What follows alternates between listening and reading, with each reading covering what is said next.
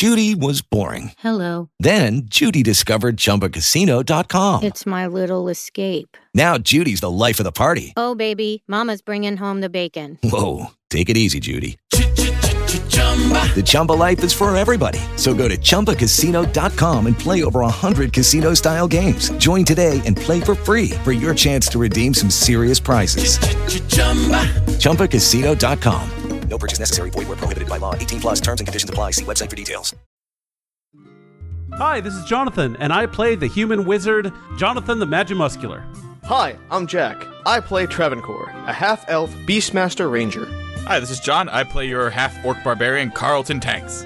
Hi, this is Julia. I play the rock gnome cleric Bernice Q. Burns. And I am Lauren, aka Obo Crazy, your humble DM, and welcome to Dungeons and Dragons and Drunks. Ladies and gentlemen, last time on Dungeons and Dragons and Drunks, in a dramatic presentation, the Heralds of Greenest lay out all of the evidence to the heads of the houses in town about everything that's been going on. The outcomes are sudden and swift. Asok M. Karthra is disowned and expelled by his father. The rest of the houses gather to start to coordinate defenses of the town.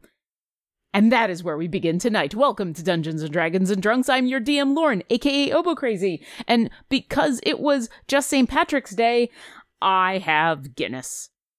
Boring, yes, but delicious. Because Guinness, I, I mean, it's basically drinking bread, but I don't care. Jonathan, what are you drinking? Hey, this is Jonathan. I play Jonathan the Magimuscular, and tonight I have a brand new drink. I call it Punching Nazis. It is 7 Up because the, you know, up yours Nazis. Uh, it has uh, pineapple rum, coconut rum, uh, a little bit of vodka, a little bit of uh, whipped cream vodka. And it is actually really good for all your Nazi punching needs. Because seriously, punch a Nazi. I almost called it the Indiana Jones uh, because that's kind of what Indiana Jones. He punches Nazis. He that's what he does. He punches Nazis. But I I was like, no, I'm just gonna you know punch Nazis. Well, you can always use Indiana Jones as a reference if people get all dour about it, but you know, I, I agree. Nazis are fun to punch. Bernie, what are you drinking? Um, I am drinking a thing I found in my fridge. Good. it's called Neon Gypsy, and it's an India Pale Ale, and it's like, I mean, I it's so hoppy. I just like I get why people like hoppy things, but I also am like, mm, it's good. It's good. I'll drink it. I I'm not huge. Like sometimes I really like hoppy things, and other times I'm like, nah. So like this is super hoppy. I'm sure there are people out there who like hops. And I'm like, yeah, but now that we have like other ways of keeping things from going bad, you don't need to overload your beer with hops. I 100% agree with this. Travancore, what are you drinking? Hello, enablers. The Viceroy's choice this evening is once again the Church Brew Works Pious Monk Dunkel, because I am a pious monk Nunkelman. Is it hoppy? It's no, not at all. It's uh, it's a it's a it's a Munich Dunkel style lager, so it has a nice little body to it, and it's quite enjoyable. Indeed. You and I have thickish beers tonight. I love it. And finally, Carlton, what are you drinking?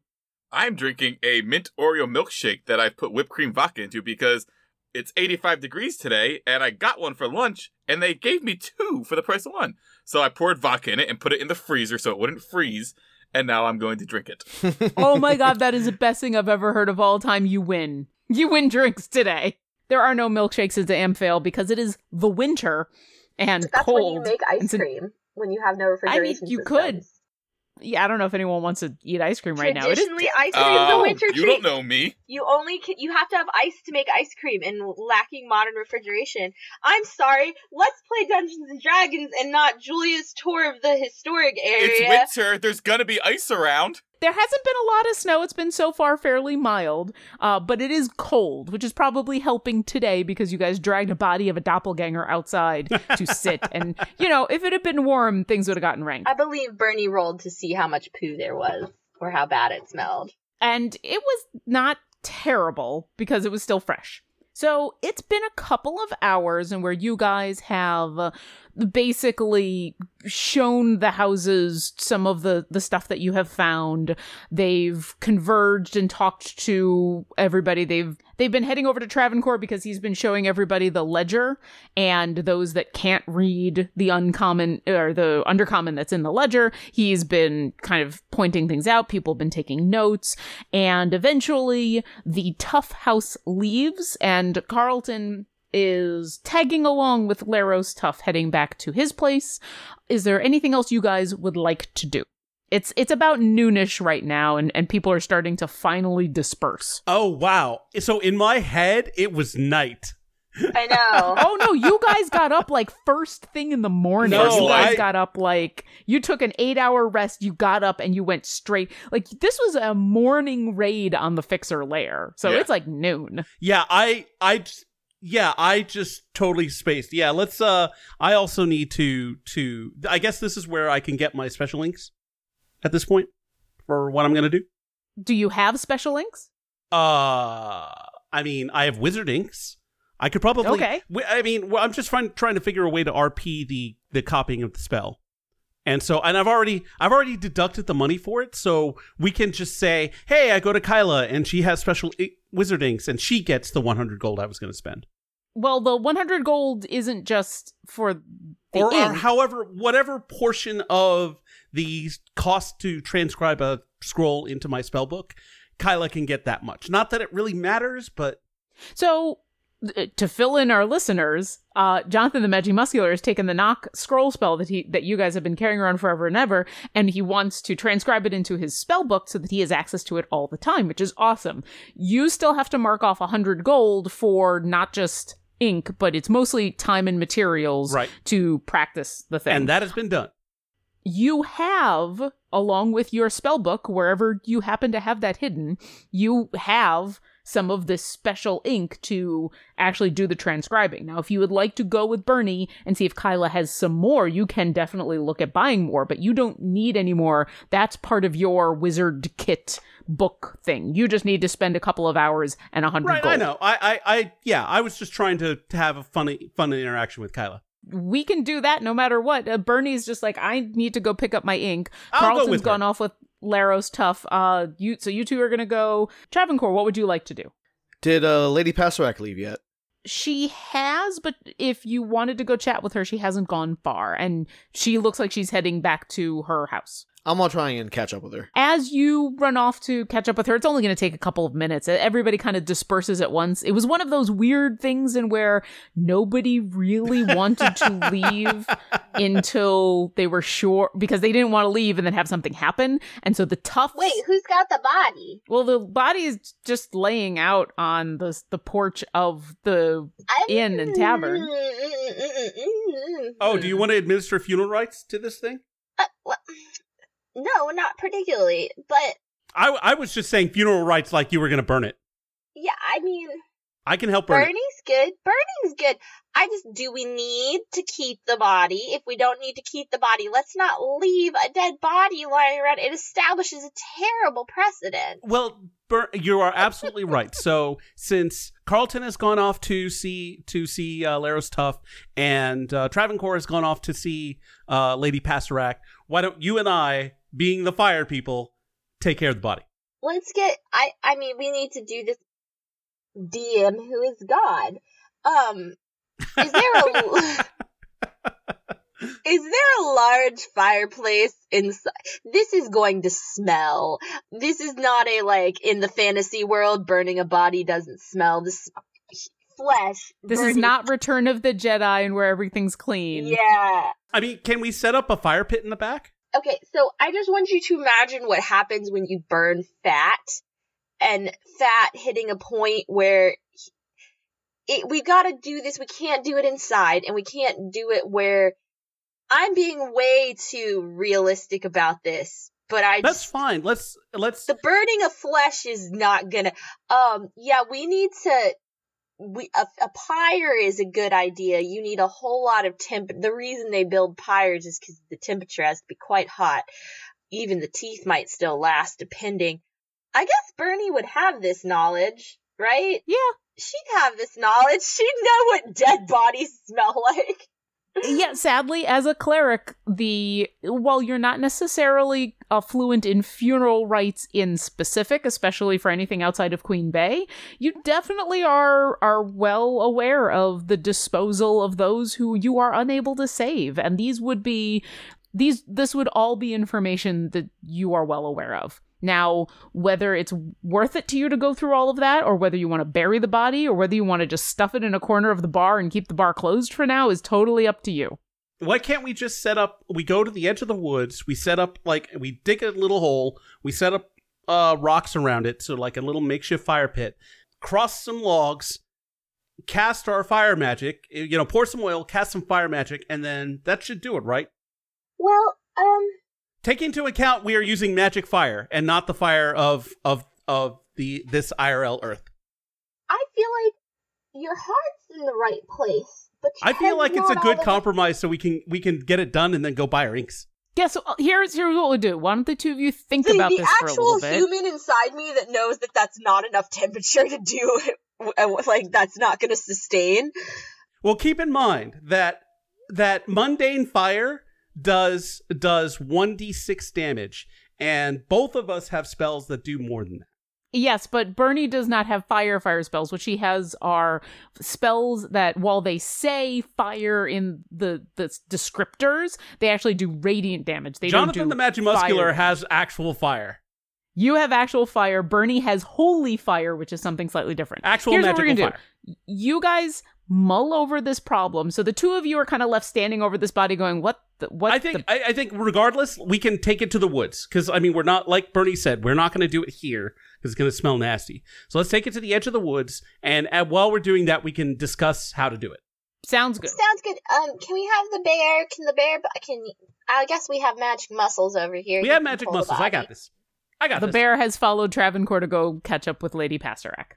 All right, so you guys, so uh, Jonathan, and you carry this body, and in its true form, this doppelganger is not very heavy, so it's it's uncomfortable and a little gross, but not a big deal. So as you guys carry this body off into the woods, as Travancore rushes off to catch up with Lady Pastorak to have a chat, Carlton, you end up back at the Tough House with Laros, who now that everybody has dispersed and the head of the house goes back inside, he turns to you and says, "So, what can I help you with in specific?" Well, you know, like I was saying before, I need to refine myself if I'm going to be protecting the town that I grew up in. So I'm looking like sometimes I find when I'm swinging my weapon with my two hands, sometimes I'm not putting as much oomph into it and it doesn't hit very hard and like maybe you can figure out like ways I can work on my footing to try to like get a better swing.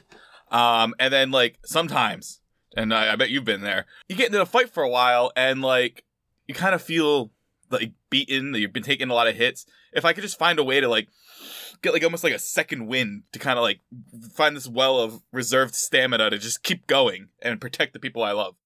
Laros nods and says, These are definitely things I can help you with. Uh, if you don't mind spending a few hours, I'm I'm not sure how long you're in town, but certainly some of the basics I can teach you this afternoon if you if you would like to come with me to the, the sparring range. Uh, for sure. I mean, I don't think we're planning on leaving until tomorrow. Um, I am a little bit hungry. Like, we went onto this thing first thing in the morning. You wouldn't happen to have any, like, milkshakes around, would you? I know it's winter, but, like, sometimes I just feel like we did something good. I feel like a little bit of a treat. I'm not sure. Sadly, I am still relatively new to returning to this area from from being up north for my studies, so I'm not sure if I know a milk.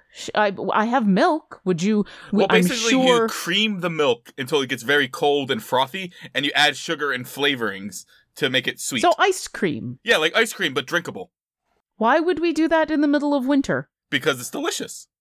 Uh, It is a delicious treat in the summer, but sadly, for now, I don't. And It's fine. I would recommend before we spar there be no heavy food or cream in your stomach, just in case. Okay. All right, you guys, he leads you back behind the house where there is an extensive training area. And over the next couple of hours, he has you do some practice drills. He he and you spar gently. He shows you some some footwork. He shows you some different ways of of gripping uh, both your halberd as well as your double-handed axe. He tends to favor this long uh this great sword that he's using but he also has a shield and um he's able to very quickly adapt to your weapons. You can see that while he's got his preferences he is fluent in pretty much every weapon you do actually end up doing some light meditation. He takes you off the field for a little while and, and talks with you about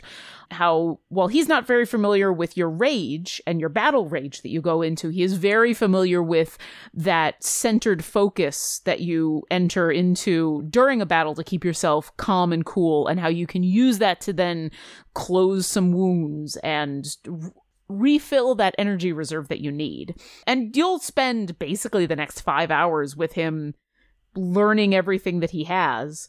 And it's by the time dinner comes, the two of you are tired. He's obviously been working you fairly hard, and several times there's been some guards who've come by to, like, check things out. Especially when the two of you spar, because even though it's obviously practice sparring, it's you're either using uh, wooden fighting sticks or flat ends of blades. It's still impressive. The two of you are highly skilled fighters of completely different backgrounds, and there's a lot of people who, while they're trying to be inobvious about it, they definitely slow down and watch whenever the two of you are sparring by dinner time you're you're both exhausted but you you do feel like you've got a pretty good grasp of all the stuff that he's been talking about. You kind of wish you had more time but definitely maybe a, a, a chance to rest and rejuvenate. And you feel like the basics that he's taught you are, are going to stick. And laros will actually um ask if you would like to join them for dinner before you you head back to your friends.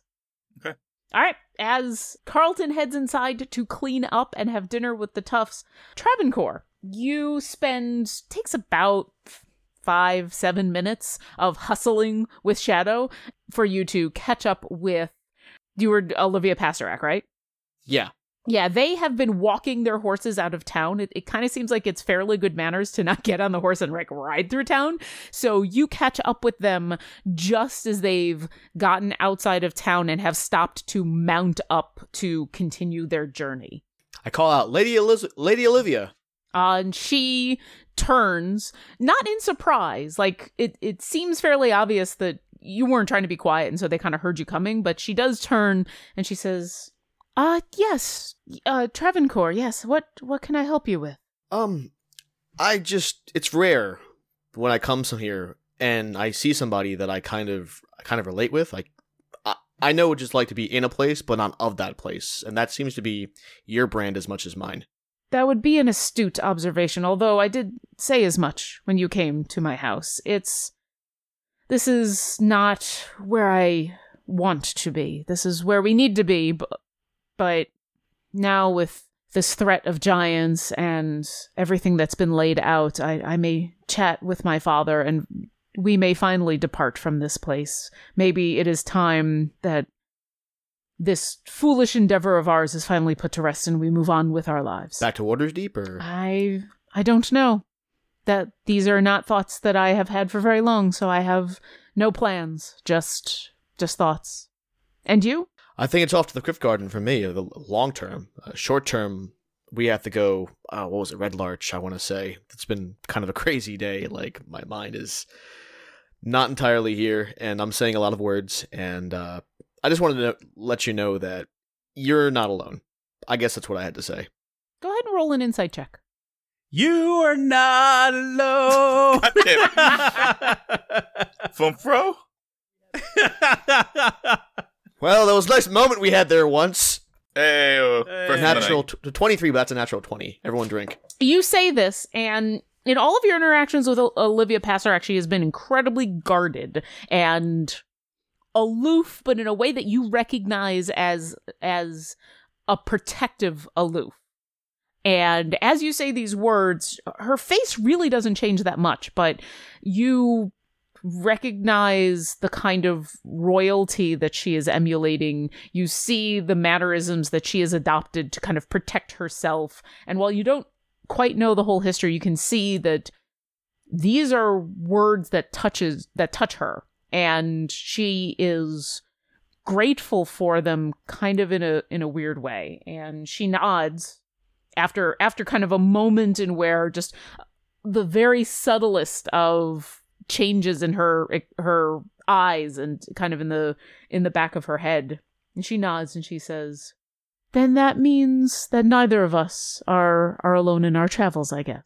If all goes right in this world then the next time you are here at Amphail, I will not be here. But certainly, the Passeracs are known enough throughout the Dessarin Valley that you can find us if you if you see fit. And I do hope the next time we sit down for tea, it is a more open and honest conversation. It will be. I promise. And I will find you. And she holds her hand out to shake your hand. I actually try to kiss her hand. She accepts, uh, kind of before you've done the same thing, and it's kind of like she prevents herself from rolling her eyes, but you can tell like she lets you do it. And as soon as you let go, she then moves to grip your hand in a very familiar uh, equals grip uh, not of no- nobles, but of of respected companions, uh, and clasps you on the arm and gives you a a firm but short little shake. Let's go. Straightens up a little bit, mounts her horse, and rides off without another word. Okay. Shadow and I head back. You hear a fell voice on the wind say, "We're probably going to Waterdeep soon, so you may see her again very soon." Can I actively choose to ignore that voice? I'm just saying. uh, so, speaking of voices on the wind, Jonathan and Bernie. So, you've spent the last couple of minutes taking this body to the outskirts of town. Bernie has been. Bernie grabbed some some liquor from some hard liquor from inside the bar. Okay, And, it's very uh, easy to find. Has explained to Jonathan that you do while you do need more than just a few timbers, but they're going to dig a hole and he's going to test out how just how hot his burning hands get. and uh and I I managed to grab the wood out wood axe out back because this is medieval times. Everyone has a wood axe out back, and uh, I'm gonna I'm Go gonna ahead ch- and roll an investigation check. All right. I hope he has to karate chop the trees down. that would work out badly. I know. This is not Minecraft. Wrong game. Uh, that's a thirteen. Yeah, it, it takes about five, seven minutes because it, this isn't a house in where you just go out back and they've got, you know, a wood chopping station. You actually eventually find the wood axe uh, back down in the basement, and it seems like this is something they just store everything inside. And it's a weird place for it, but you do eventually find a nice wood axe, bring it with you. Good. That that means that uh, while Bernie was grabbing liquor, I was grabbing the wood axe, and the go. plan is to get uh, some kindling. I'm going to chop down a nicely sized tree, and then we'll use that to create our little fire pit pyre. Wait, hold on. Do you know? Yeah, are you pitting or pyring or both? I just, what- I would just like Which to- direction um, in the earth are you Can't going? you? Can't you go? Can't you do that? Can't you just like dig a hole that's deep enough, put logs at the bottom, put the body on, cover it with oil and liquor, and then burn it? Why wouldn't that work? I know I- this. So so okay. So so I've got a, I've got a little bit of cultural knowledge from my from my end of North America. So that's how you make barbacoa. You literally bury it and and and have it in embers. And that's Are why the face meat is so I would tender. like to. I want to point out a thing to you. I just a flaw, a flaw in the plan, if I will. Do you eat the barbacoa? yes. So there is meat left when you're done. Right, but it's not uh first of all, it's with embers. It's like a smoldering heat. It's not going to be the flash fire that we're going to have. I think it can work. And uh, the thing is we can and you cover barbacoa. We wouldn't be covering this. It'd be I'm going to tell you right now, if you're going to be chopping down a full-on tree, you're not going to get your ink today, my friend. eh, we'll we'll chop down a little tree. Uh, This may not be Minecraft, but it is Dungeons and Dragons. So, do you have a shovel? We do. or a pick he or a also spade. picked up a shovel. we found all their lawn and and gardening supplies in the same Bernie barrel the in the liquor, basement. and she was like, "I, I have one." She's like, "I have one responsibility here. You want to, you want to do this, you do it." You did find a pickaxe way long time ago, but I don't think you have it on you. But I, I will say, for the the sake of not being uh, micromanaging about this, that yes, you also found a shovel We're down like- in that basement. We're like the Ro- Okay, so here's the deal. Our party is like the Roman army. Everybody carries a shovel because of that one time we got defeated, and we don't like to talk about that. we all we all have our entrenching There's tool like in a our backpack. there's like a deep joke for every kid who took Latin out there. Yeah, everybody. Oh, y- you guys are so happy that I, I gave you a bag of holding. Okay, you have a shovel. It takes. Can we put him in the bag of holding? Oh my god. No. You- no, I fit. as far as you know, you can. Whether that's a good idea or not is up to you. Ugh, that would just get everything else all. Uh, I think it actually it'd be okay. Like the problem would be pulling him back out of it because like pulling you out of the bag of holding took a strength check and you are much lighter than that. Does he become a thing when he dies? D- does he become, a, as in, he is no longer a creature, he's an object? Yeah, Yes, I would say a body is an object. exactly. So the differing rules apply. Uh, I don't I think the rules are the same. It's just that the the object can't suffocate but tiny people Jonathan, can. Roll an intelligence check. Oh my god. Brittany's just throwing out shit. You gotta remember, she has like a very low intelligence score. She's just gonna, she's just gonna talk shit. Nine. At you. Well, and the only reason I'm asking Jonathan to do it is because Bernie is asking Jonathan. So he's the one trying to come up with these answers. What'd you roll? I rolled a 9. Okay. I feel like that's an arcana or an arcana check though because it's it's concerning the nature of a magical object. It it is, but you're not actually examining the magical. uh, Do you have the bag of holding with you? Yeah, Bernie has it. Bernie has the ma- the bag of holding. I, I thought Um, she did. No, it was around my back.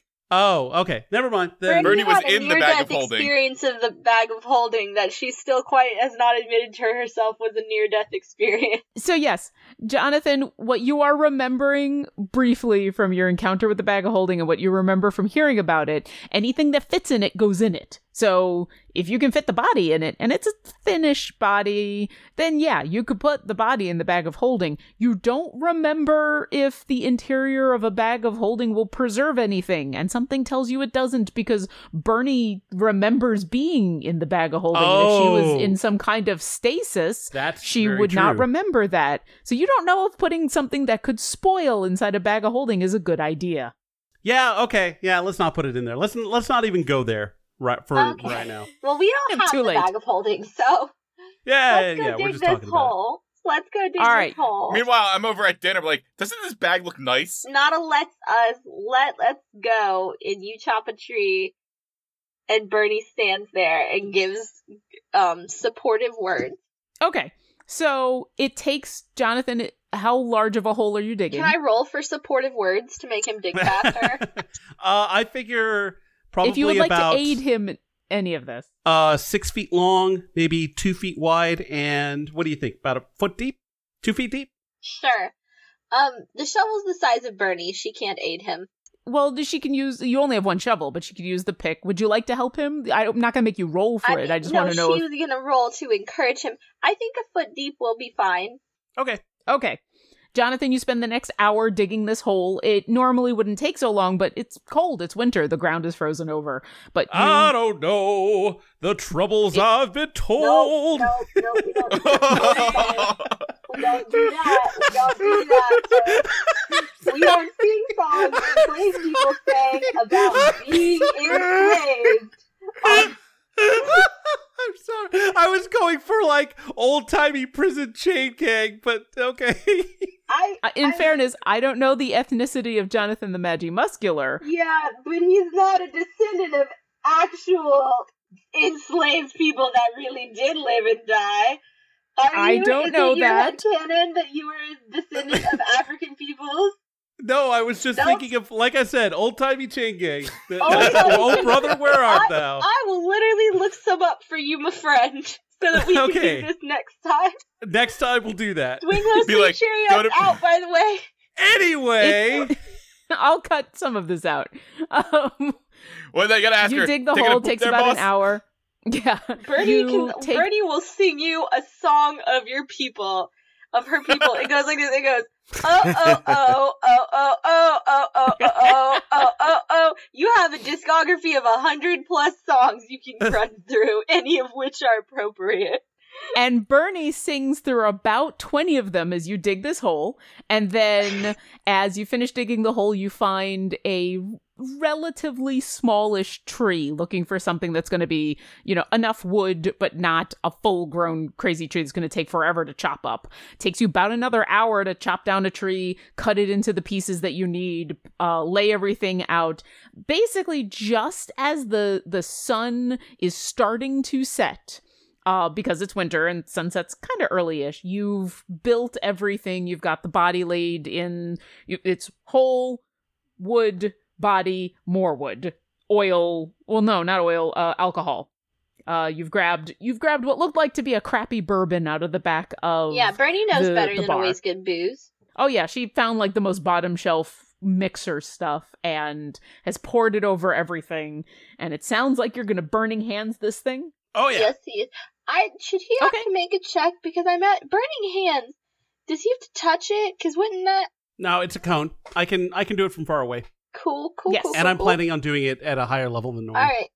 because of the fact that you are not under duress and this is a fairly peaceful outdoors environment and you are attacking a hole in the ground with wood and a body, I'm not going to make you roll to actually hit it. Remember that time when you tried to burning hands the snow? No, that hasn't happened yet. That technically hasn't happened yet. Also, he was under duress. So, but I, what I would like you to do is tell me what level you are casting it at and roll for damage. Okay.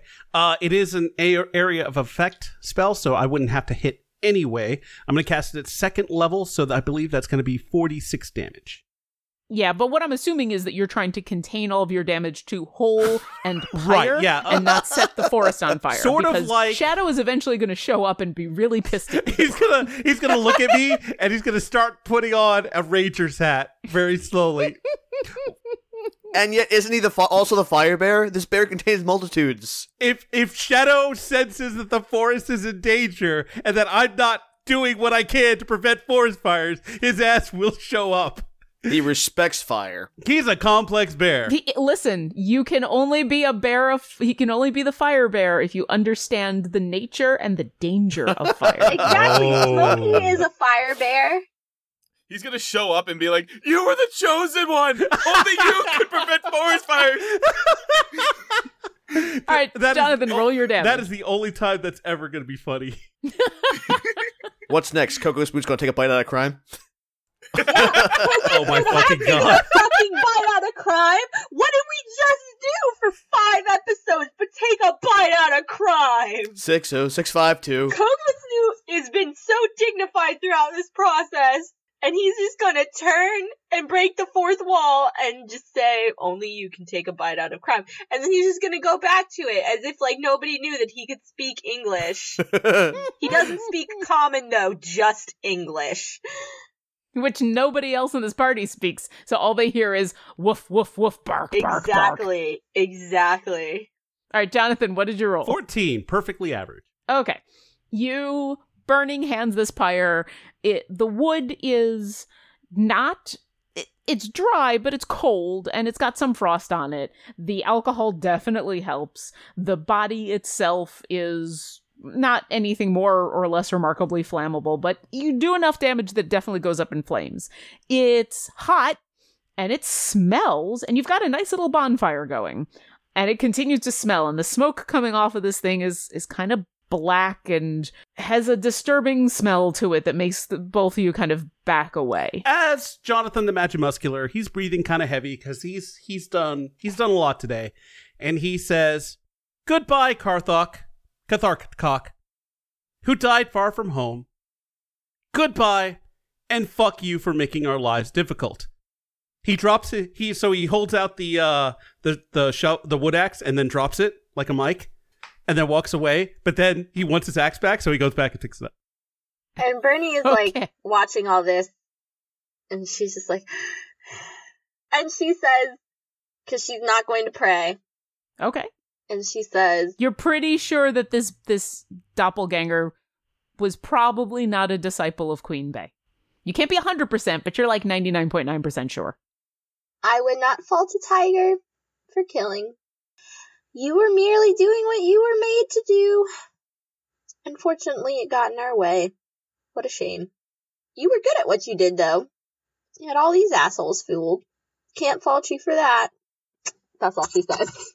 Part of you, Bernie, the the part of you that likes to pull tricks on people, that likes to deceive, can't help but you don't like this being, and certainly you're you're both you're just as pissed as Jonathan is about, you know, almost getting killed and all the shit that you've had to go through. But part of you has to admire how well this doppelganger had everybody fooled. You two spend the next couple of hours babysitting this burning grease fire. It's not fun. The sun goes down. It keeps you warm. Uh, well after dark, it finally kind of subsides enough that you're able to kind of dig through the coals. You can see that a lot of the body has been destroyed. It's not a hundred percent, but you're pretty sure you could just cover the whole thing over with dirt and no one's gonna come and dig this up. And even if they did, there'd be not much left. I take the pickaxe and I put it into the ground. I cast light on the top, and then I do that. Okay. Yeah, takes you maybe 30 minutes of just putting the dirt back in, covering over. You got a nice little burial mound essentially that'll eventually drop down, but it's by the time you're all done and you're pretty sure that this body is as as well disposed of as you can manage on short notice, it's well after dinner. Bernie's gonna pull back her sleeve and smell her skin deeply and look at him and say, Ironically, we're going to need some lemons. Eh, It's not as bad as you were afraid of, but because you were both aware. yeah. You were both aware of how bad this is going to I hear smell. a slow clap somewhere on the fell wind.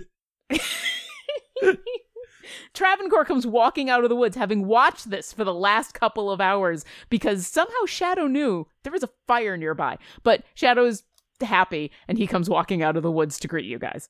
hey guys, let's have dinner. I'm good with that. We smell bad, by the way. Like, just scientifically, we should smell like a dead body. And if that body had been decomposing for several days, depending, some of the fat Yeah. would have, like, readying a Constitution saving throw. Moving on, because it hadn't. You just killed it this us. morning. Bernie's like, Bernie's like, let Yes, me tell you what would have happened one. if this had have been where it's like you find a new side of Bernie who would like to explain to you the different ways that a decomposed thing can attach its nastiness to you. All right, you guys. Um, I'm assuming you're heading back to the Eagle Shields for dinner. Oh yeah. For dinner and lemons. For dinner and lemons, you guys head back to the Eagle Shields. It's it's after dinner essentially by the time you guys get back there, but Malser has made sure that there's food for you and there's a bath drawn as soon as some of you are smelled. About an hour after you guys are done eating and in the middle of cleaning up, Carlton comes back looking sweaty and tired, but with a, a self-satisfied self-satisfied smirk on his face. I say, well, I've got something I need to go do, so good night, everyone. And I go up to my room, and once I get up there, I start laying Wait. out everything for uh for spell scrolliness.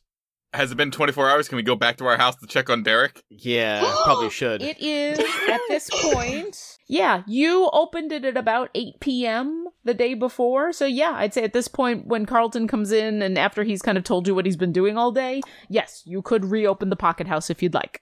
Let's do so it. here's my thing. I distinctly remember Rachel telling us that it's not a great idea to leave people in there. We did our check and said probably nothing will happen. So I'm kind of curious to see how this is going to turn out. He was our guinea pig. Yeah, well, let's go. Let's go do this for science. Yes, I mean, but they said it was fine.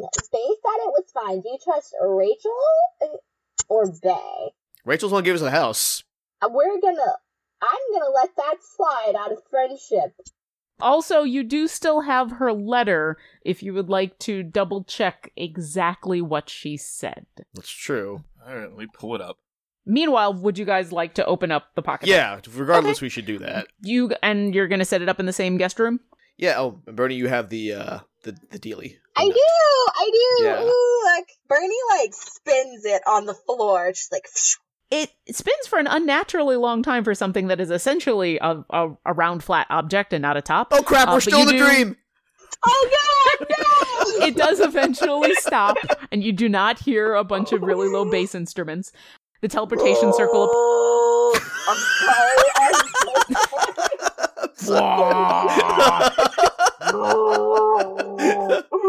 and then the world folds in half. I read the letter. It doesn't say anything about keeping a living thing in there for 24 hours. It says they will close after 24 hours, and if you open it from the inside to get out and not be trapped forever, essentially, I'm paraphrasing, bad things no, will happen. you try to read it and you realize you are in the dream because the words don't, the letters. That's don't how Batman knew that the the Mad Hat. I was about to say that yeah. that sounds like some fucking Batman shit. Meanwhile, Carlton has pulled out this letter and has re uh reread it unto you. So you know you're not in a dream because he's actually able to make out words. You guys enter the pocket house. The modrons are still on guard. You see one of them has been standing on the walkway. One of them is standing in the living room nearby where your fruit uh, and vegetable garden is, and the other one you you don't see them, but you seem to remember that they were sent downstairs to actually gu- guard Derek. Which one do I see up front? Oh, now I have to remember which one you sent where. I think you had Piddleschmick going downstairs to Guard. uh, guard Derek. So Alistair Duke is the one that's in the in the main room, and Okay. Felix was the one on the walkway. Okay, so when I get into Alistair, I, I look at him. I be like, "All right, blink once if he gave if there was no trouble. Blink twice if he gave you trouble." Uh, Alistair Duke blinks once, and then goes. "Meow, meow, Good job, proud of you, buddy. meow." And I pat him gently on his head. Wait, are we all in here? Can I pat him on the eyeball? He will deftly. It's been long enough that now he's. They're all very well aware of your uh, predilection for eyeball patting, and as you reach in to pat his eyeball, he he I'm a DM. I gotta say weird shit. He deftly ducks under your hand, and you find yourself patting the top of his that head. is some expert level shade. And he gives you a very pleased. I I That's at least 18 on on that throat cast shade spell. and you could swear did. he's smiling as he looks back up at you. Do they have mouths? Jonathan the Mad Muscular is not there, but he comments that he loves the sounds the Modrons make. He loves them. Jonathan the Magic Muscular has been casting a very interesting spell lately called You Can Hear My Voice from 9,000 Miles Away. I didn't know you gained that one at level 6. It's called sending. It's it's a, it's a two and a half level spell. I got it a while ago. It's a two and a half. So wait, you didn't. You're not in the pocket house. Oh no, I'm I'm in the Eagle Shield place, uh, uh, doing doing scroll and spell book and learning new spell things.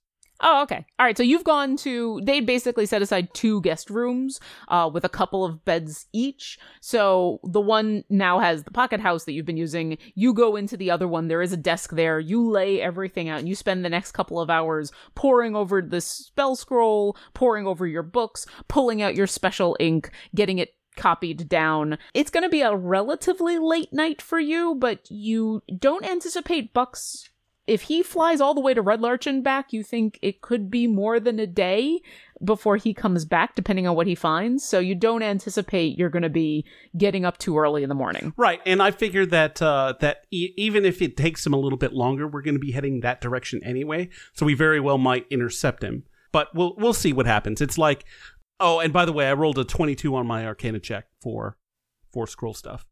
Okay, so this was a knock spell. So I think it's a level two. It's a second level, which makes it uncommon, which means it's a save DC of 13. You rolled a 15. You are successful. Woo! Knock knock. Whether the check succeeds or fails, the spell scroll is destroyed. So yes, so you you go through two hours, you spend the hundred gold worth of stuff, you think you're about to finish, you concentrate your arcane knowledge for just a moment, and you see the spell scroll flare almost as if on fire and then turn to ash. But when you look back at your spell book, there it is. Knock knock knocking on a locked door. Hey hey. Hey, hey, hey, And hey. from far away, Bernie utilizes the same spell and goes, No, please stop. Carlton go, boo. the We the, the, the party chat on the wind. Wait, can sending go through different planes of existence? Yeah. Uh, it can, but there is a chance that it can fail. So is this Okay, like because I know that's contact other planes. Basically in like adding sending? Jonathan wants to sext with uh, what's her face Dorby. Th- that is Dorveen. not what I said. That is Yeah. not what I fucking said. I mean, you say that, but like, it's gonna be like send nudes, and Dorveen's gonna send you like death. No, it's, it's gonna be like, hey Doreen, hi John, what's up? Nothing, just wanted to talk. He's gonna be What's up with No, it's gonna you? be like, you up? And she's gonna be like, well, I am now. I just got a message in the back of my head. I would like Bernie, Carlton, and Travancore to roll perception checks, please. Oh, Oh, no. shit! This is like Oh, the moment no. where like, the Oh, mind is no. like, everything's fine, and then it's not fine.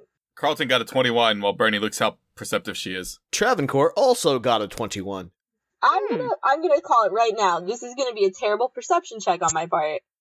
Yes, I got a twelve. Okay. Okay. So are we? Are you gonna find fucking fucking Derek, uh, Nina Tuckered, a la Fullmetal Alchemist, all over the wall? The the Well. modrons will have been like, we didn't let it escape. So, Bernie, as you and Alistair Duke do this fun little I'm gonna pat you in the eyeball, nope, you're patting me on the head dance and have a have a fun little moment together. Carlton and Travancore, you clearly hear someone yelling from down in your basement. He's like, what the hell did you? do? I immediately run to the basement. Yeah, I go as well, brandishing uh my halberd. Okay. I do. I notice even note. I I noticed them running to the basement. Right. Oh yes. I'm like, you don't you don't hear what they hear, but you see the two of them suddenly run off, open the door, and sprint down into the basement. Okay. Uh, as I go through the door, I immediately yell halt to stop whatever might be happening. Okay, you run downstairs. The the two of you get there first. Bernie, if you're following, you'll be just moments behind. As you get to the bottom of the stairs, you see kind of what you'd left. Piddleschmick is standing in the middle of the basement, his multitude of arms holding onto a multitude of spears. He seems to be unperturbed and tied up against a pole, uh, one of the support poles of the basement, is still Derek Marn. He is uh still tied up. He still has the the blindfold over his eyes, but he is ungagged, and you can see that his pants are wet. And as you come downstairs, he is yelling, Were you going to come down here and help me anytime soon? I've been here forever! We just got back. And Carlton is you well, you just got back, but you have to remember he has now been tied up in your basement for like a day. Yeah. Yeah. At the point being, And you do he's right where I wanted him. you do very clearly smell that while he has managed to hold most of his issues, um, he has wet his pants. That's that's fine. There's been worse accidents in this house. I cast dry pants. That is a fifth level spell. You don't know that yet. Oh, dang! Can we now make that canonical for when she does oh get my access god! to fifth Yeah, level I'm totally writing it down. When I hit fifth level, I get dry pants. I'm gonna. I'll work on that. I'll work on that as a cleric spell. It'll be custom cleric spells. Anyway, uh, Derek, very clearly, you guys have come downstairs, and he says, "It's. I don't understand where you guys have been. I, it's, I've been down here forever. What happened? Can't you let me loose? I'm. I'm It's not forever. and It's 24 hours. and he's been tied up and blindfolded in your basement for 24 hours. Right, and but that's he'll not tell you, forever. Admittedly, admittedly, he's probably. We should probably untie him. Depending on how tight those binds are, he might lose function in some of those limbs. Please i i am not sure if i can feel a couple of my fingers i'll i just listen uh, if you haven't taken care of things at this point i you know that i'm no danger to you at this point just at least let me up so i can go clean Insight. myself up Well, I'm gonna that danger. I'm not no danger. 12. uh well at the moment he's currently tied up and he's pissed his pants so he's absolutely no danger Right, but in general, I mean, he's tied up. It's obvious that he is wet himself and that he's been sitting here for like 24 hours. So he's he sounds desperate, but you imagine that, th- yeah, he would. But otherwise, you're not sure if you really can breed him. I'll go untie him. Carlton, if you try something funny, kill him on the spot. okay. I can and I that. want to untie him in such a way that my hand does not touch anything even remotely resembling pee. I'm going to be very Okay. careful about this. Y- Slide That's it. fairly easy. He he was seated on the floor with his arms behind him tied to the pole and he had it's basically just the seat of his pants is is wet. So you untie his legs, you untie his arms, you untie the rope uh, holding him to the pole. He takes off the blindfold and the first thing he does is kind of massage his his wrists. You can see they're a little raw. It's not they're not bloody per se, but you know, he obviously has been trying to shift and move and get some comfort and he says, "Oh, thank you.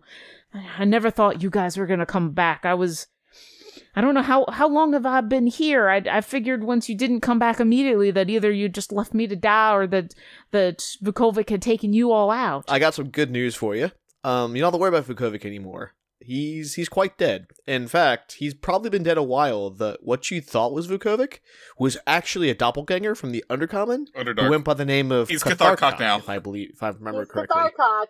That sounds. I it a sounded like a Catharcock. I mean, my Undercommon's a little bit doppelganger, I don't even- But, uh, what is that? it's a nasty little being from the Underdark. The less you know about the Underdark, the better we all are. But he's dead now, and uh, and it looks like you're safe. I don't think anyone's going to be after you. I mean, there was one guy that escaped in our battle, like one ninja dude, but I think. No, I Actually, no, there was nobody that escaped. No escaped. one he tried tried to escape, and we fucked him up. oh, that's right. Yeah. That's right. So You killed everybody that was down there. Never mind. And scratch, all the snails. Scratch that. So I, uh, it looks like you're you're you're in the clear for now, but the lords know about um what Vukovic's been doing in the basement of your bar. So I don't know if that's going to be an issue for you or not because we had to call a whole group of the lords. I, well, I barely know about everything that Vukovic was doing in the basement of my bar, and but okay. well, you promised that you would kill him, and I thank you for that for upholding your word.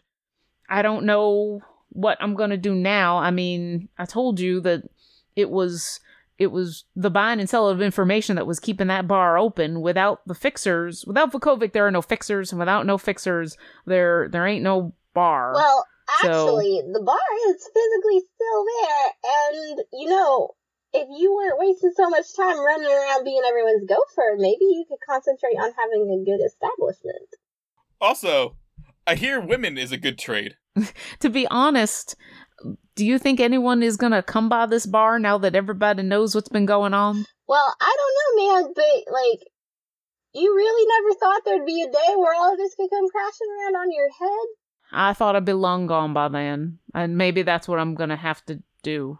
Am You- I free to go at this point? you Do I? Hold on, want to Do be I? long gone anyway, because there's some giants making their way down to us. Wait, what? So what you're going to want to do, just to get out of this basement, is we put that that uh, blindfold back on, or Carlton or Bernie can put it back on there for you, because it's the only way you leave this basement, because you cannot know where you are for your own safety. Yeah, that's very true. He he's been he's been right by us, so I'm gonna do something first. You gotta put the you gotta put the hood on first, and then I'm gonna lead you somewhere, and you're gonna be okay with it. But you'll also get pants. Let's promise him pants. Yeah, they can do his pants. I was gonna take him to the bathroom so he could take a bath. Oh, That's a oh good idea. yes, that's a thing. And um, the mod, the modrons, they sometimes they have spears, but other times they have laundry. So while he's bathing, I will have the Modrons clean his clothes for him. he he nods and says, "All right, I I, I guess that's fair." And he's just now Unless you like, would like to leave while being still being soiled. I mean, if you would like to use the bathroom to bathe, take a moment, relax, you may. We'll bring you some. But if you just food. want to leave with soiled pants, you may as well. I might as well leave with what little dignity I have left. And at the, you can see that like he stood up, he's rubbed his legs to kind of get some of the circulation back. He's been rubbing his arms, and then like he's been trying to not look at the modron that's been standing in the basement this whole time. And Piddleschmick doesn't give any fucks. So he's just standing there with his spears at the ready, uh, just kind of casually standing there. But uh, Derek is definitely doing his best to not look at this thing while looking at this thing. And he says, Well, I'll. All right. You're not going to have to tie me up again, right? I can just go to the bathroom. We can Uh, take no care of this ties, and I can leave. blindfolds, yes. blindfolds, one hundred percent. he takes the blindfold and he hands it over to you, Carlton, and says, Well, I, I would very like to not be in these pants anymore. That's for sure. Yeah, and it's nothing personal, but like the fixers have secrets, we got secrets. It's just uh, a need to know basis. Uh, you don't have the proper security clearance just yet. And you are Uh, I got also some background completely untrustworthy.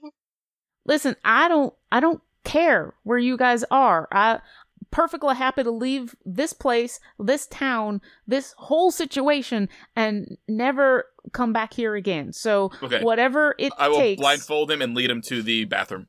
All right, he submits to it. You lead him up the stairs and into the bathroom, um, close the door, and then basically over the next hour, he'll get himself cleaned up. The Modrons will dry out his pants and get him back to him. And about an hour later, he's you open up the door and he's got the blindfold back on. You check it over, and he seems to be legit. And he says, "All right, well, lead on. I'll follow. How how far do we have to go for me to get out of here?" Uh, not too far. While he was in the bathroom, uh, I want to say somebody should go ahead. I can do it if you want, but we should let the Eagle Shields know, like, either to clear the room or to be very, very quiet. You should probably go because you have the closest bond with them. Okay. So when by the time he comes out of the bathroom, I'm yeah, I'll gone. I'll be the one who uh who gets his blindfold back in and leads him out of the uh the undisclosed location. All right, yeah, Carlton, you head outside. It's well after dark, and you find Mouser in the living room. Uh, looks like he is.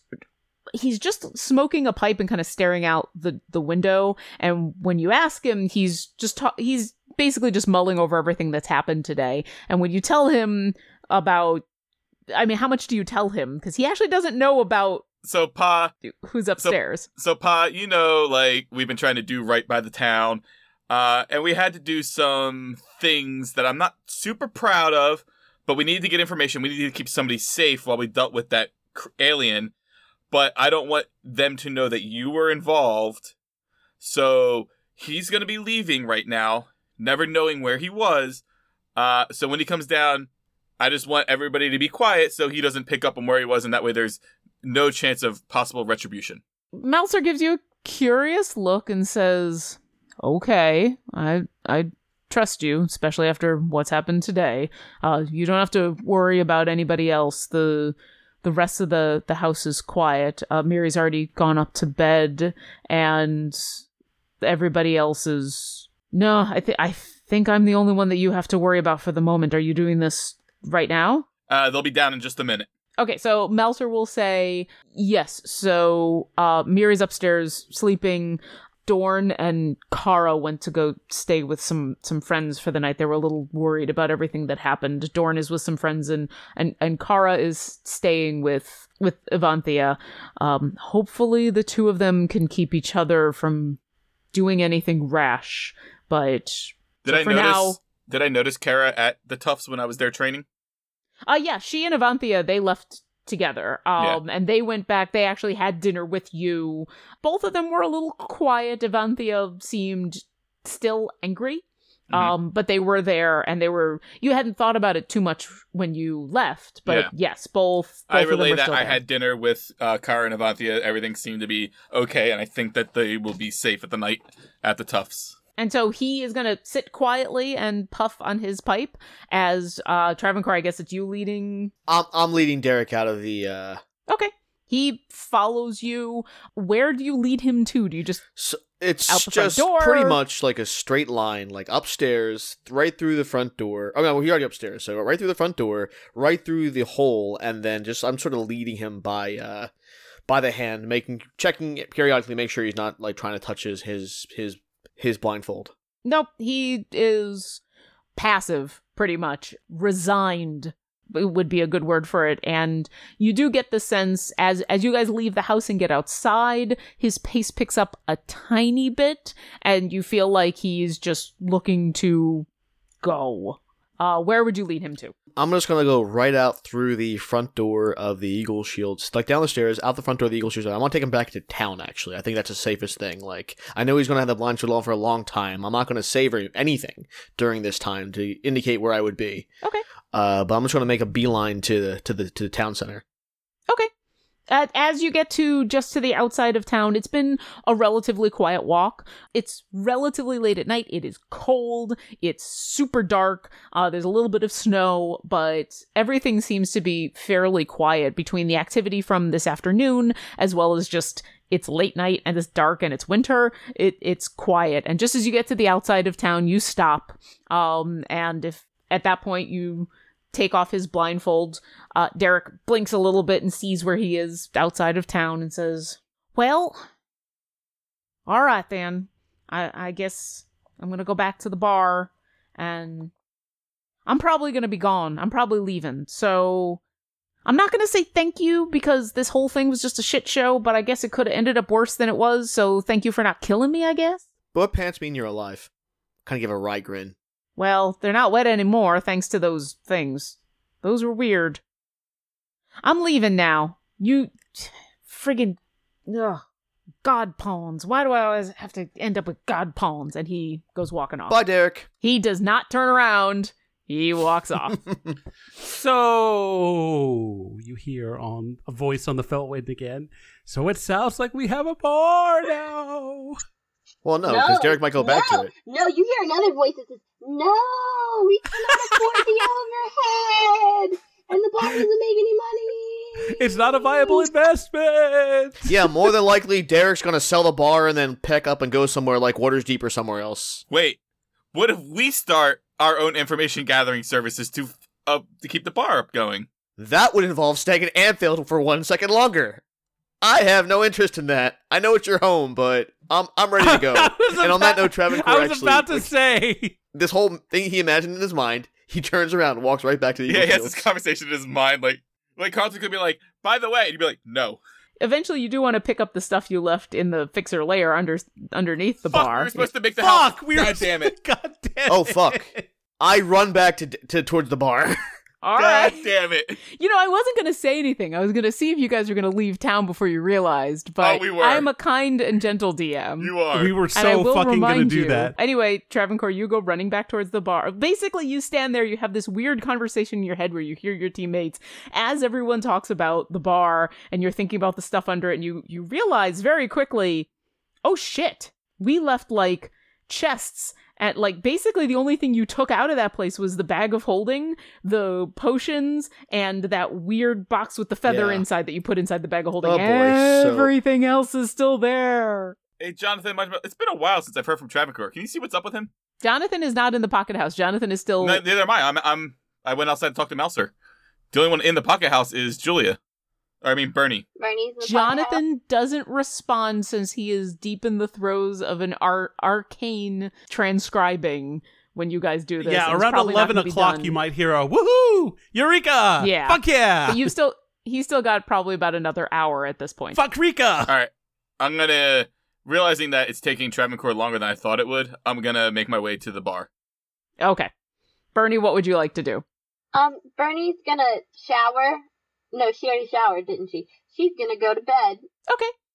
So, in retrospect, we could have just as easily accessed the uh, the pocket dimension from the bar after everything was done. That was the original fucking plan. So why don't we go back to the Eagle Shields again? Because we're forgot. Food and bath. Oh, Okay. While Jonathan finishes up his arcane funness, uh, Bernie gets into her most comfy clothes, and she and Coco Snoot say, fuck it, go to bed. Uh, Travancore, you, moments after you realize what you have forgotten, go running after Derek. And Carlton, you will be not far behind. Derek turns suddenly, and you see him take like the worst defensive posture ever. Like he was expecting you when you come running up. He you get the sense from the, the startled look on his face and the defensive posture. He was expecting you to run up with a knife to his back. What? take it easy. Really?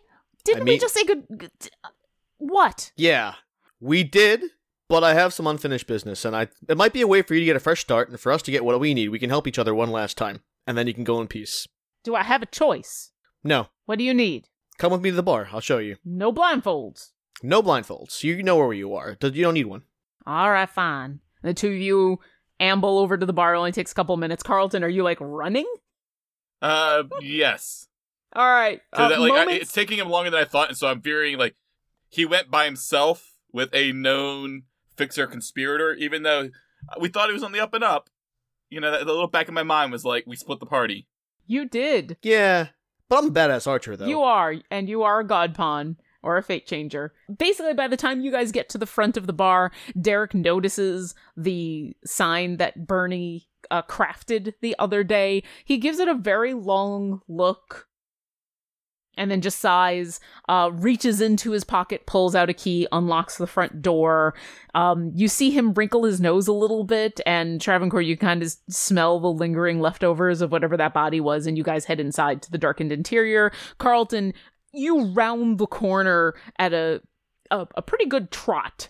Uh, and you see the door to the bar opening up as Derek and Travancore are entering. I kind of slow my pace a little bit, uh, like to a normal pace, uh, and then I follow in. Hey, buddy, just in time. Just in time for what? What is going on? I thought we were finally done. Yeah, it was taking a while, and so I got worried. Well, I'm here. Was there anything else you needed? Uh, What? What? Yes, there is a change, reversal, big reversal of fortune for you. It's been a rough couple of days for you for sure, but I think we have a way to make it better for you, and for you to get a fresh start and fresh. get We want to, and I sort of motion towards the uh, the secret entrance there, and I kind of go in there towards there, that that that way. He, He'll follow you down. He's Uh, When I see Travancore going like, "Oh shit, my stuff!" Yeah, Good stuff. He, so he follows you down into the main room. You're gonna bring him back to the the room with the fireplace that you've basically gathered everything from the fixer layer. So, as you can see, Vukovic slash Kathartak has been kind of busy. Like he's been he has never been past that initial room, and so you kind of lead him down the hallway and around the the trapped glyph on the ground into this other room where there are uh, two incredibly valuable yet smelly snail shells, um, one very large heirloom chest that you haven't opened yet, uh, a clothing rack, some rugs. I'm trying to remember. I think the small chest is still sitting here. I don't remember if that's there or if you put that in the bag of holding, but let's say it's there. Basically, everything kind of gathered into this room. Plus, Carlton had, had also dragged over a couple of choice plush chairs Hell yeah!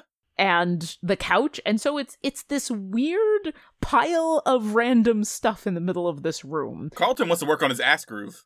Derek is looking at it all curiously and says, Well, I knew we were being success- successful, but I didn't think we were being really nice chairs successful. But how how is this going to change my fortune? I'm I can't stay down here. Everyone knows about it, I'm sure. Hear me out. Well, you don't have to. So, Kathartak is gone. The fixtures are gone. I'm here. You're here. Carlton, stop me if I say anything that you object to. But what I propose is. Stop. I didn't say anything yet. I object. Oh, sorry. I wasn't. What sure I you were done. propose is that you take one or two of these trinkets, get enough that you can sell it off, those two items only, and start a new life for yourself at Waterdeep or wherever you want to go, and just make a fresh start. There's there's some assets here that are probably worth a good amount of money. I was personally thinking one of the shells, we would keep the rest of it. Well, and he looks over at the the snail shell, which is gorgeous. Just the the uh, riot of colors. You guys know from fighting these things what exactly they are and how valuable those can be as crafting materials. But they are huge. I mean, Carlton can barely lift one, and Derek looks at it and says, "Well, I, I mean, it's it's pretty, but I I think I could take that and then I could spend the rest of my life trying to carry that somewhere. I have to believe a man of your resources and contacts should be able to know somebody you could sell this to. Like all the you know all the lords. Yeah, these are mine. Absolutely, but how am I supposed to get it to them? I mean, that thing is huge and oh, what is that smell? Oh, Well, again, you know the lords. You could probably arrange a meeting with one of them. One would think. Oh, I I happen to know that most of the houses were paying in, in gold a monthly stipend to, to get their information. You didn't find any of that? I would rather just take a little bit of gold I and have a- have I have a opal worth roughly 300 gold. I will give to you. That will give you the expenses you need to get to Waterdeep and then get on your feet again. You're presenting your butt opal? it it has been cleaned. He doesn't know that he doesn't need to know that it's a butt opal. he regards this opal and you see him consider it for a mi- then he minute sniffs um, it. carlton go ahead and make a persuasion check Persuasion is 11. he looks at this opal and he says i w- i appreciate the offer but i think if i'm going to head to waterdeep i would rather n- not show up with what could be a, a, a traceable gem i will take half of its value in just you didn't find where Vukovic kept any of his his stash of gold? And I Uh, He had cleaned it out. and there's nothing in the the chest. I haven't opened them yet. uh, he walks on over and he goes to open the chest and he finds it locked. He pats himself down and he says, I, I don't have any of my tools. Did you find did you find my tools? Did we find? I don't think we found your tools. I don't think we did. You know where your tools are? You can go grab them real quick. Wait right here. I'll be right, right back. And he leaves.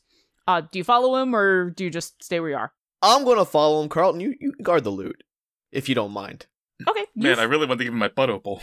You follow him. He heads out of the lair, back upstairs. He heads up through the bar upstairs into where the rooms upstairs for rent. He goes to the, the farthest one, which seems when when he opens it, seems to be just a plain room, but as he opens up a few drawers, you can see there's actually stuff in there, and this is apparently where he lives, is he just lives in one of these rooms. He rifles through a few drawers and then you hear him go, Oh, oh yeah, and he pulls one of the drawers out completely from the desk, turns it around, and on the back you can see a small leather case.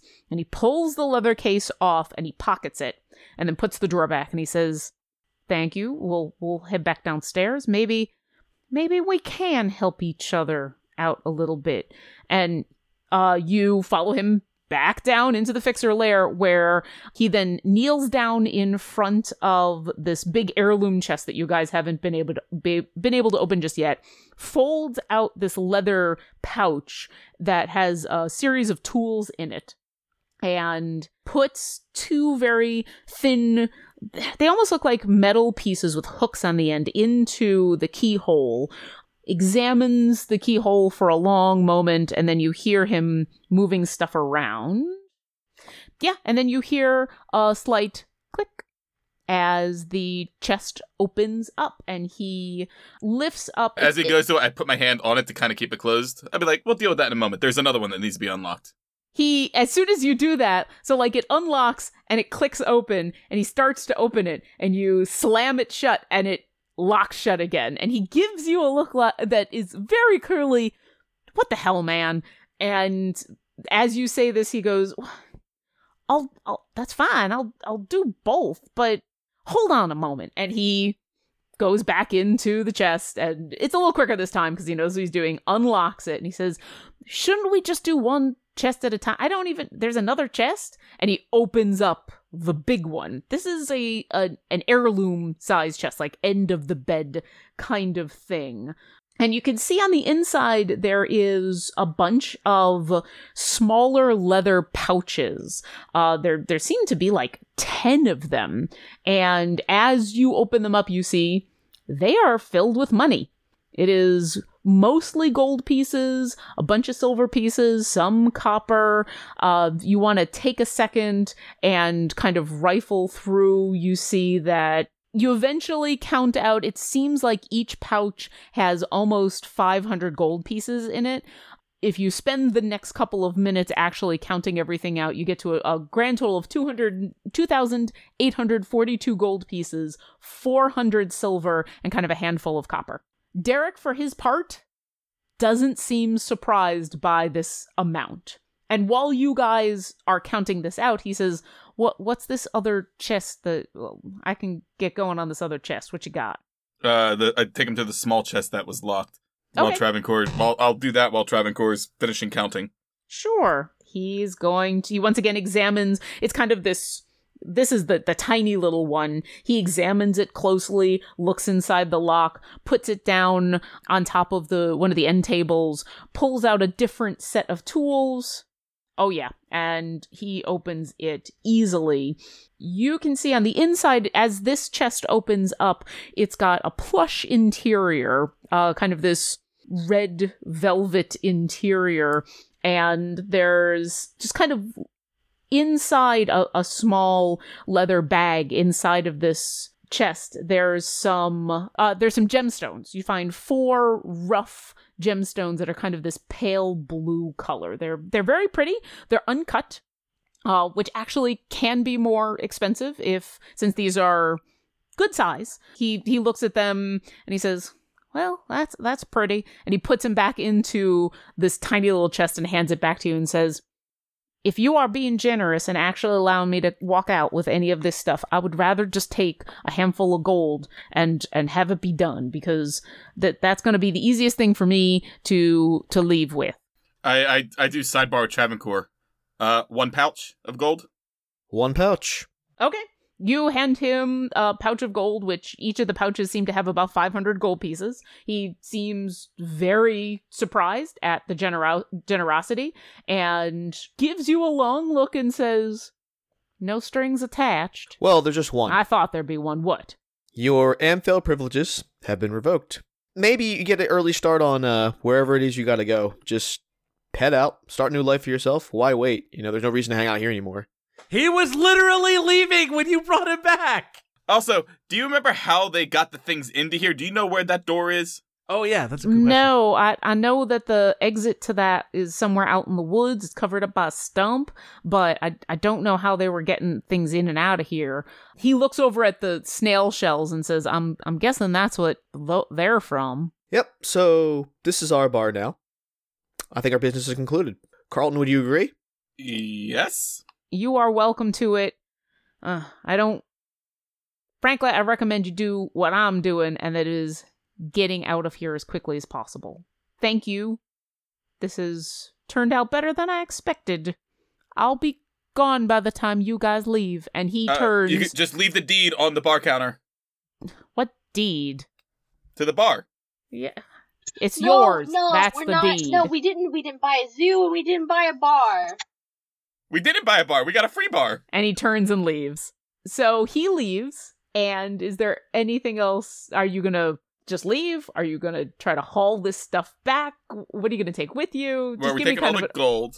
All the gold we can easily. I have the bag of holding on my person still. Yep. So you can put all the gold, all the silver in there. You can put uh, the little chest is uh, that has the the aquamarine gemstones in it. Wait, so he said he'll be gone by the time we leave. Like, I don't want to leave any of this stuff that he can get to get to it. I want him gone. That's why I told him get out of here, leave town. Make an insight check.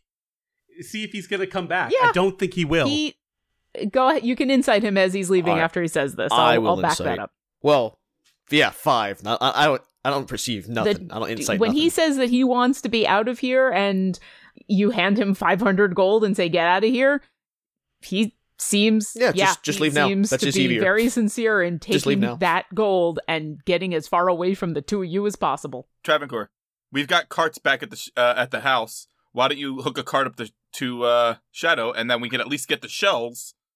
And then I really want this fucking furniture, so we'll figure that out as well because I need to work on my ass groove. Well, that's what I'm saying. Is like we get a cart and we can start loading this stuff in, so that way we can maximize the time that the house is currently open. Because remember, it, once it closes, we got to wait another day. Here's the thing: we have the bar, we have the keys to the doors and all that.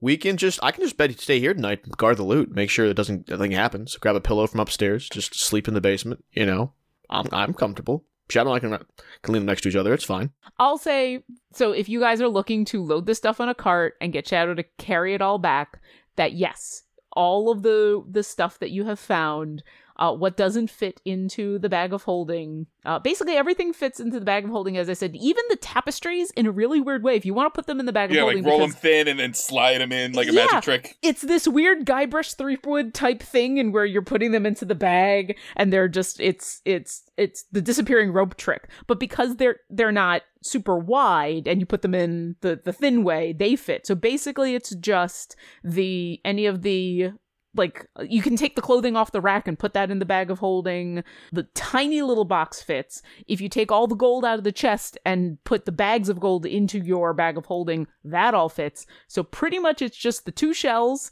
and any of the furniture. And i'll say for the sake of time and all of our sanity yes you can load all that onto a cart that you find outside, and Shadow is more than happy to parade down the dark, cold road, carrying the stuff back. When you get back to the house, Mouser is there, still puffing away, and is uh, actually happy to help you carry everything upstairs into the pocket house. And so it's late. As you're doing this, Jonathan, you finish transcribing your spell scroll. It flares into nothingness as you have the spell now in your, your book, and you're like, woohoo! Ooh, what's that smell? As they're going by with snail shells, and you get everything into the pocket house.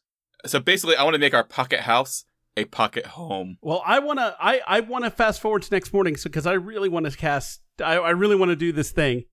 Before we do, I want to actually, while we're helping, Mouser's helping us, I want to apologize to him for the subterfuge. I mean, because clearly we, we kind of said things that weren't true to him.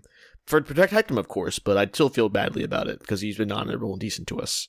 As you say this, he he nods and says, "I don't I don't need an apology, but I I will accept it and I appreciate it. And uh hopefully now that the fixers are no longer an issue, there will be no more reason for this kind of subterfuge.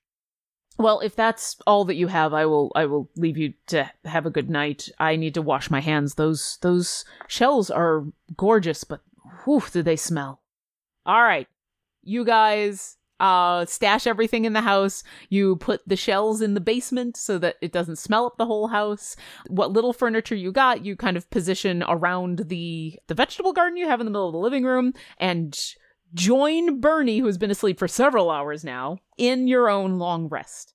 As we're setting the furniture up, can I tell the Modrons, can you take this and I gesture to the vegetable plants while we're sleeping in the next few days and make a bunch of smaller ones that will fit outside? They all look at each other and you see them all kind of look out the window and the one uh Alistair Duke points to the outside and and to like the long walkway that leads to the to the teleportation circle and goes. Yes, uh, small ones on the sides of the walkways so that it fits. It could be real small and thin, just and much, maybe a bunch of small ones, but the ha- plants aren't going to grow inside. And they immediately get to work starting to dismantle everything You guys are the best. Good night. All right, you guys have a long rest. It's been a very long day. It's been a very long couple of days. And each of you kind of as you sleep feel like you've you kind of mull over the day's events, the last couple of weeks, the new things that you've learned. You wake up fairly late the next day feeling for the first time a lot calmer than you have since especially since you've entered Amphail kind of feeling like maybe you've gotten some stuff done and there's still issues on the horizon, but you're feeling maybe a little more equipped and a little more powerful and uh, able to to handle whatever can be put your way because you know you're level six now. Woo! All right, and before we go, I would normally end it there, except Jonathan Jonathan. needs to make a phone call. Jonathan's gonna sext his lady. He's gonna be like, "You up?" And she's gonna be like, "No." So, Jonathan, you wake up, you feel like some of the spells that you've been studying have finally clarified in your mind, and you flip to the pages of your spell book and read over the one, the new ones that are now apparent and obvious to you. Why you couldn't see how to cast these before is beyond you, and there is sending. All right, I I make the arcane motions and hum spy hum spy, and then I send the following message to Dorvine. Hi, Dorvine. It's Jonathan the Magimuscular. Sorry for the mental intrusion. How are you? We are good, alive and well in Amphail. How's greenest? That is 24 words. I was about to say, if you were going to continue, I'm like, how many words? Okay. Word count is amazing. Your word count is amazing. Okay. You send this message off, the picture of Dorvine clear in your mind as you oh kind of shit! And mentally so com- it's like we. You said we woke up late, right? So I'm not like I'm not. I'm not pulling a. Hey, you up? like we were talking about. No, no, no, no. You guys, it, it's like in order to get the long rest for like Bernie, if you wanted to get up at like eight o'clock in the morning, you could, but the rest of you are sleeping until like nine or ten to get your long rest. Bernie's so gonna it is get up early and like have a nice quiet breakfast alone. You absolutely it's it's calm, you have some tea. You're watching as the Modrons are very uh meticulously taking bits of dirt that have stuff planted in them and moving them into what seems to be pre-made um small square containers and taking them outside. And you don't really know what they're doing. It's very it, it is because their their mechanical motions are very repetitive and very smooth and relatively quiet actually uh jonathan you picture dorvine and send off this message and wait because you know that as soon as she receives this message, she can respond immediately. That's part of the spell. And so you you sit on your bed and wait. And wait. and wait some more. Oh dear. Full circle. It's a minute, I think, that she has to respond. And you haven't really been keeping track of time because you kind of expected something immediately and there's nothing. And you're getting worried. And just as you kind of give up and you stand up and you're about to go join everybody, you feel a tingle in the back of your head. Oh, And I have mail. the clear voice of Dorvine enters your mind, and you hear her say, Well, I am glad you are alive.